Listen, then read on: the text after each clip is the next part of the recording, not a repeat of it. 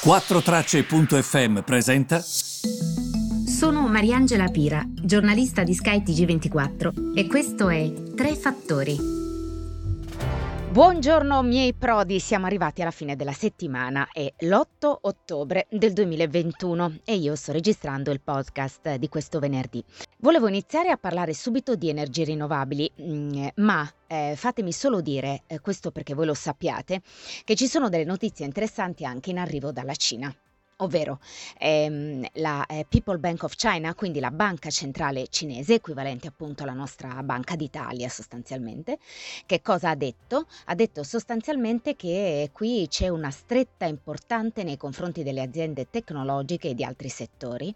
Qui il punto è proprio redistribuire, è come se i cinesi stessero targetizzando alcune fasce della popolazione che si sono arricchite per far capire, far percepire alla popolazione che comunque l'obiettivo l'obiettivo è la cosiddetta common prosperity, quindi la prosperità che sia comune, non ci devono essere pochi ricchi e tanti invece che stanno male, ci deve essere una redistribuzione. Ora, ehm, molti mi hanno chiesto, anche oggi Tonia mentre eravamo in diretta, ma questo è un bene o un male? Eh, è una bella domanda. Se voi guardate alle intenzioni, questo è un bene, giusto? Perché tu sostanzialmente punti alla redistribuzione.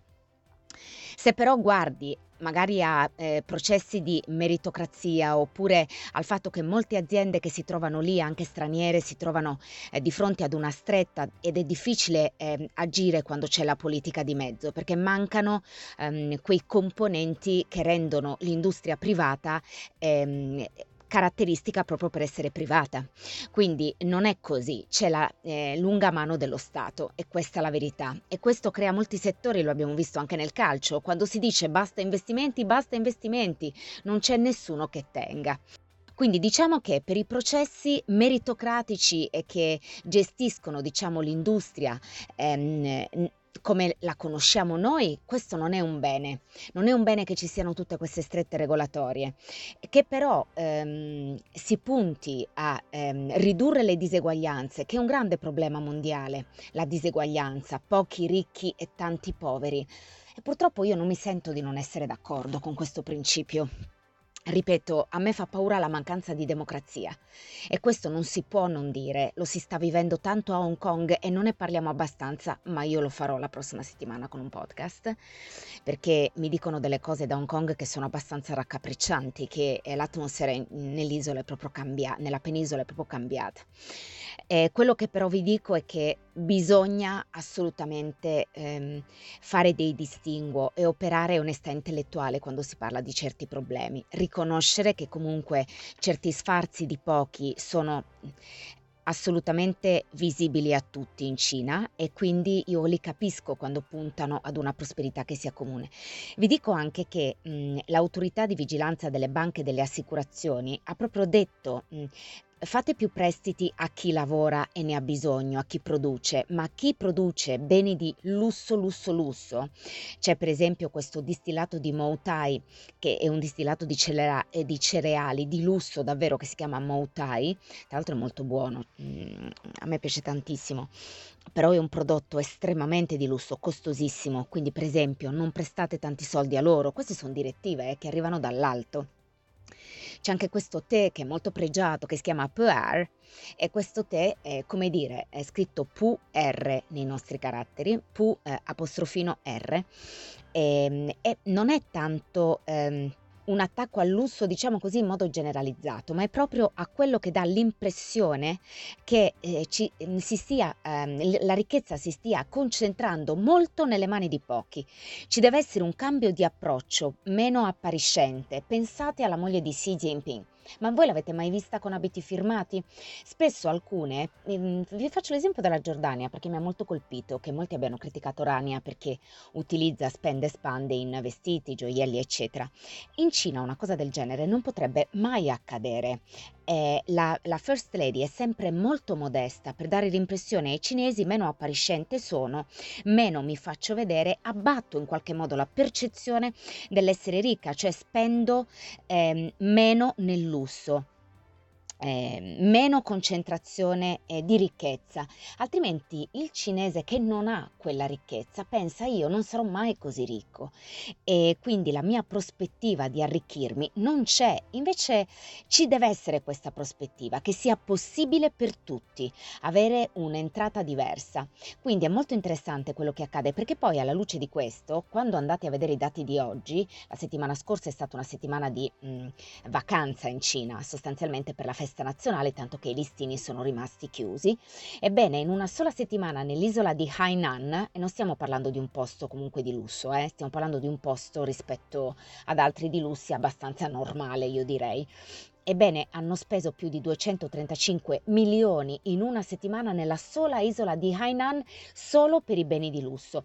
Questo un po' pare fare da contrapposizione al fatto che, come vi dicevo, da quello che si percepisce molto chiaramente in Cina è meglio spendere 1000 euro, non più 10.000. Mi spiego? Quindi immaginatevi anche l'effetto sui brand che senza la Cina mh, probabilmente sarebbero saltati a carte 48, immagino i beni di lusso, eccetera. C'è un articolo infatti di Bloomberg che parla proprio di Gucci nello specifico. Attenzione perché comunque con questa prosperità comune i brand del lusso potrebbero in qualche modo capire.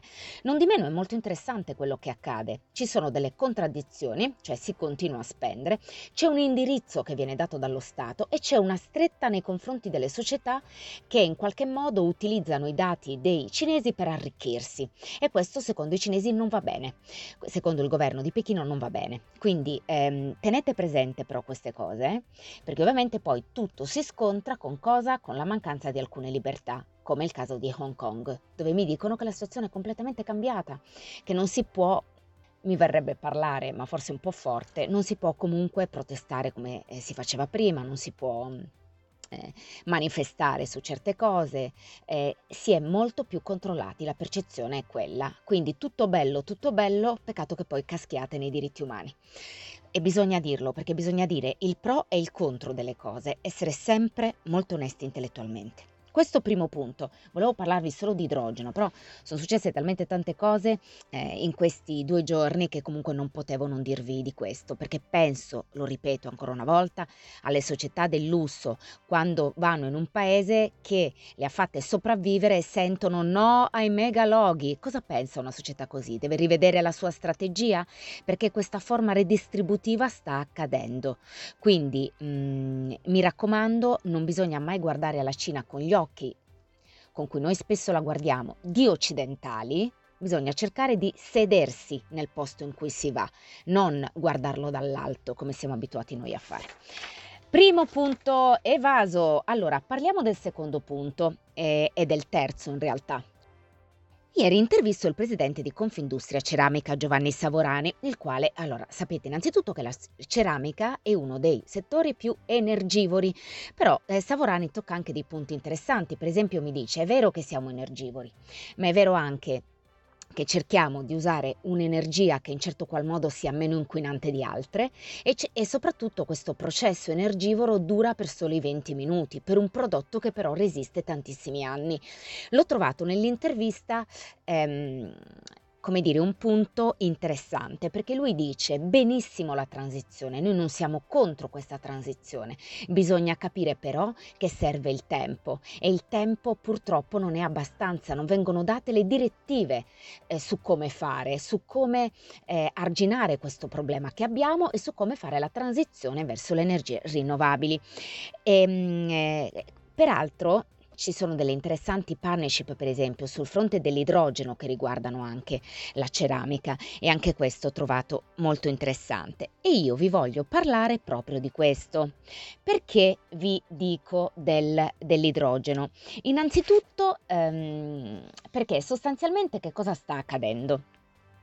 Allora, voi sapete che c'è da una parte Putin che dice eh, date il via libera al Nord Stream 2 gasdotto, eh, cercherò dopo di mettere una foto su Instagram così lo vedete, che sostanzialmente arriva in Germania, ok? Quindi permetterebbe insomma di ehm, far passare l'energia in modo molto più rapido, no? Andrebbe direttamente in Germania, passando ovviamente via mare, quindi supererebbe, vi faccio un esempio, il mare della Finlandia, il mare della Danimarca, deve chiedere un po' di permessi, no? Ne mancano comunque due, il placet della Germania e il placet di Bruxelles. Ora, Ovviamente mh, mm, Putin dice vedete di darvi una mossa perché in questo modo io riapro i rubinetti del gas via Ucraina, per questo che molti lo chiamano ricatto. Di, su questo andatevi a recuperare il podcast di ieri perché ne parlavo in modo molto ampio. Ora, che cosa succede? Eh, ovviamente quando si parla di energie rinnovabili, tipo anche banalmente le batterie, e non è che è tanto rinnovabile. Soprattutto se mh, eh, quell'energia viene recuperata dal combustibile fossile per caricare le batterie. Quindi che rinnovabile è? Quindi si guarda un altro tipo di pila, che è quella dell'idrogeno. Ok? L'idrogeno potrebbe essere una risposta importante perché ehm, la pila dell'idrogeno sarebbe davvero ehm, energia rinnovabile. L'idrogeno ovviamente deriva da una parola greca che significa generato dall'acqua. Come funziona l'idrogeno? Ehm, bisogna avere ovviamente dei macchinari per far, per far, sì che ci possa essere questo tipo di energia. Ve lo spiego in modo molto semplice, proprio da lattaio eh, dell'Ohio, va bene? Ehm, su questo mi sono confrontata con Antonio Cesarano, che è veramente un grande e ne sa eh, a pacchi di questi temi. Ehm, come vi dicevo, è necessario il problema delle energie rinnovabili è il fatto che siano intermittenti, a volte ci sono, a volte no, non garantiscono una piena operatività. Come fate a sostituire il combustibile fossile? non si può. Comunque le nostre case vanno riscaldate o vogliamo avere l'inverno senza riscaldamento, perché poi si tratta anche di questo, anche noi dovremmo fare la nostra parte, parte riscaldarla meno. Ehm, proprio anche i gradi che utilizziamo in casa devono scendere, ognuno dovrebbe fare la propria parte. È molto bello volere eh, come dire, botte piene, moglie ubriaca e poi magari lamentarsi del petrolio. Eh. Allora, per l'idrogeno servono dei macchinari. Questo macchinario si chiama elettrolizzatore, eh, porta l'acqua a temperatura molto alta, 2000 gradi, e consente la scissione dell'acqua nei due sottoatomi in due molecole, l'idrogeno e l'ossigeno. L'idrogeno a quel punto immagazzinerebbe energia per trasformarla in energia elettrica quando occorre. Questo elettrolizzatore appunto è importante perché poi eh, serve a far sì che ci possa essere la conservazione dell'idrogeno, di modo che si possa appunto trasformare in energia elettrica quando occorre, perché l'idrogeno immagazzinerebbe appunto questa energia. Si si tratta di questo, ovviamente è più complesso di così, però ve l'ho spiegato proprio in termini semplici perché tutti voi sappiate che cosa accade in un mondo dove Ursula von der Leyen, cada dos por tres, dice ai partner mondiali attenzione perché dovete fissare norme internazionali per promuovere gli investimenti sostenibili. Quindi vanno benissimo queste parole, però dobbiamo anche indicare la via. In tutto ciò, ovviamente, non si trivella, si trivella meno. Perché si trivella meno? Perché ovviamente, innanzitutto, mh, mm, non so come dire, ma se ci sono tutti questi piani green, verdi, ehm, la paura è che ci possano essere degli ostacoli all'estrazione dei combustibili fossili. Perché io dovrei estrarre se poi con una legge, pensate anche al piano di 3.500 dollari di, eh, di 3.500 miliardi di dollari di Biden, eh, potrebbe comprendere, come si sa, anche tutta una parte green. Perché dovrebbero trivellare e fare investimenti nel momento in cui ci possono essere ulteriori ostacoli all'estrazione di combustibili fossili? Non sarebbe ovviamente utile per loro. E, ehm, e ovviamente poi eh, eh, se tu produci più petrolio in questo momento, estrai più pretol- petrolio, ce ne sarebbe di più, i prezzi scenderebbero e se i prezzi scendono però per loro, per chi, per chi produce, per chi estrae, si è meno profittevoli, giusto? Quindi perché non produrre meno? Per questo anche l'OPEC Plus non produce, perché dice ma scusate il petrolio costa tantissimo, stiamo guadagnando tanto, perché ne dovremmo produrre di più e magari i prezzi scendono pure e magari ci crei anche degli ostacoli ai combustibili fossili? Quindi, come vedete, non bisogna, mh, è paradossale quello che accade, ovvio, no? Perché l'offerta poi non è adeguata e ovviamente rispetto alla domanda che c'è, perché si sta ripartendo e quindi questo è un, è un, è un grave problema. Un grave problema che tocca anche noi, perché poi alla fine che cosa accade? Il caro bollette. Pare però che la Commissione Energia della, ehm, eh, del, eh, e trasporti insomma, dell'Unione Europea eh, possa entro la prossima settimana creare una sorta di scatola di strumenti, quel, quello che si chiama toolbox, in risposta mh, alle esigenze di questo caro bollette, quindi una risposta coordinata da parte dell'Unione Europea, magari toccando l'IVA, toccando le accise, questo non lo so, però ovviamente bisogna far scendere il prezzo delle bollette. Io faccio sempre l'esempio di un bar, pensate un bar che non si è magari ancora ripreso dalla crisi e che paga 1000 euro di bolletta e da ottobre cosa fa? Ne paga 2000? Ma ragazzi, ma stiamo scherzando? Certo che dovete fare qualcosa perché questo non dipende dai cittadini. Sebbene la nostra responsabilità singola è quella comunque di comportarci bene, sprecarne meno di energia e chiudere il rubinetto dell'acqua, come ho visto per esempio io non poco tempo fa. Acqua tipo rubinetto aperto, ma dai, all'acqua per esempio è un'altra cosa a cui non diamo il valore economico perché la diamo per scontata, ma non dovrebbe essere così in un mondo normale. Vai in Mali e vedi se gli dà il valore all'acqua, dai. Eh, se vai in Mali eh, eh, le dai il valore, eh, non è che non glielo dai. Vabbè, comunque, ehm, oggi è 8 ottobre, lo sapete che io non parlo mai di nessuno, eh, tranne Borsellino. Ehm, beh, m- Schumi è un mio idolo, nonché il motivo per cui ho studiato tedesco. Ehm, 21 anni fa a Suzuka vinceva il Gran Premio mh, e diventava il numero uno nel mondiale piloti, riportando il mondiale piloti alla Ferrari, che non lo vinceva dal 1979. Ha impiegato anni a far lavorare quella macchina e ci ha messo tanto del suo e i meccanici lo amavano perché lavorava fino alle 4 del mattino con loro perché lavorava sulla macchina, eh, spingeva tantissimo, era una persona con un'abnegazione nei confronti del lavoro pazzesca. E io lo ammiro perché lui è partito dal basso, ehm, partito da una famiglia semplicissima, si è impegnato nelle go-kart. E, ehm, pensate che quando era piccolo eh, faceva le gare di go-kart, ha conosciuto così Hakkinen, il, il pilota finlandese, forse lo avete presente, Mika Hakkinen e Hakkinen, quando poi se lo ritrovò in Formula 1, si ricordava di come lui comunque fosse già pesante da ragazzino, perché era uno proprio concentrato.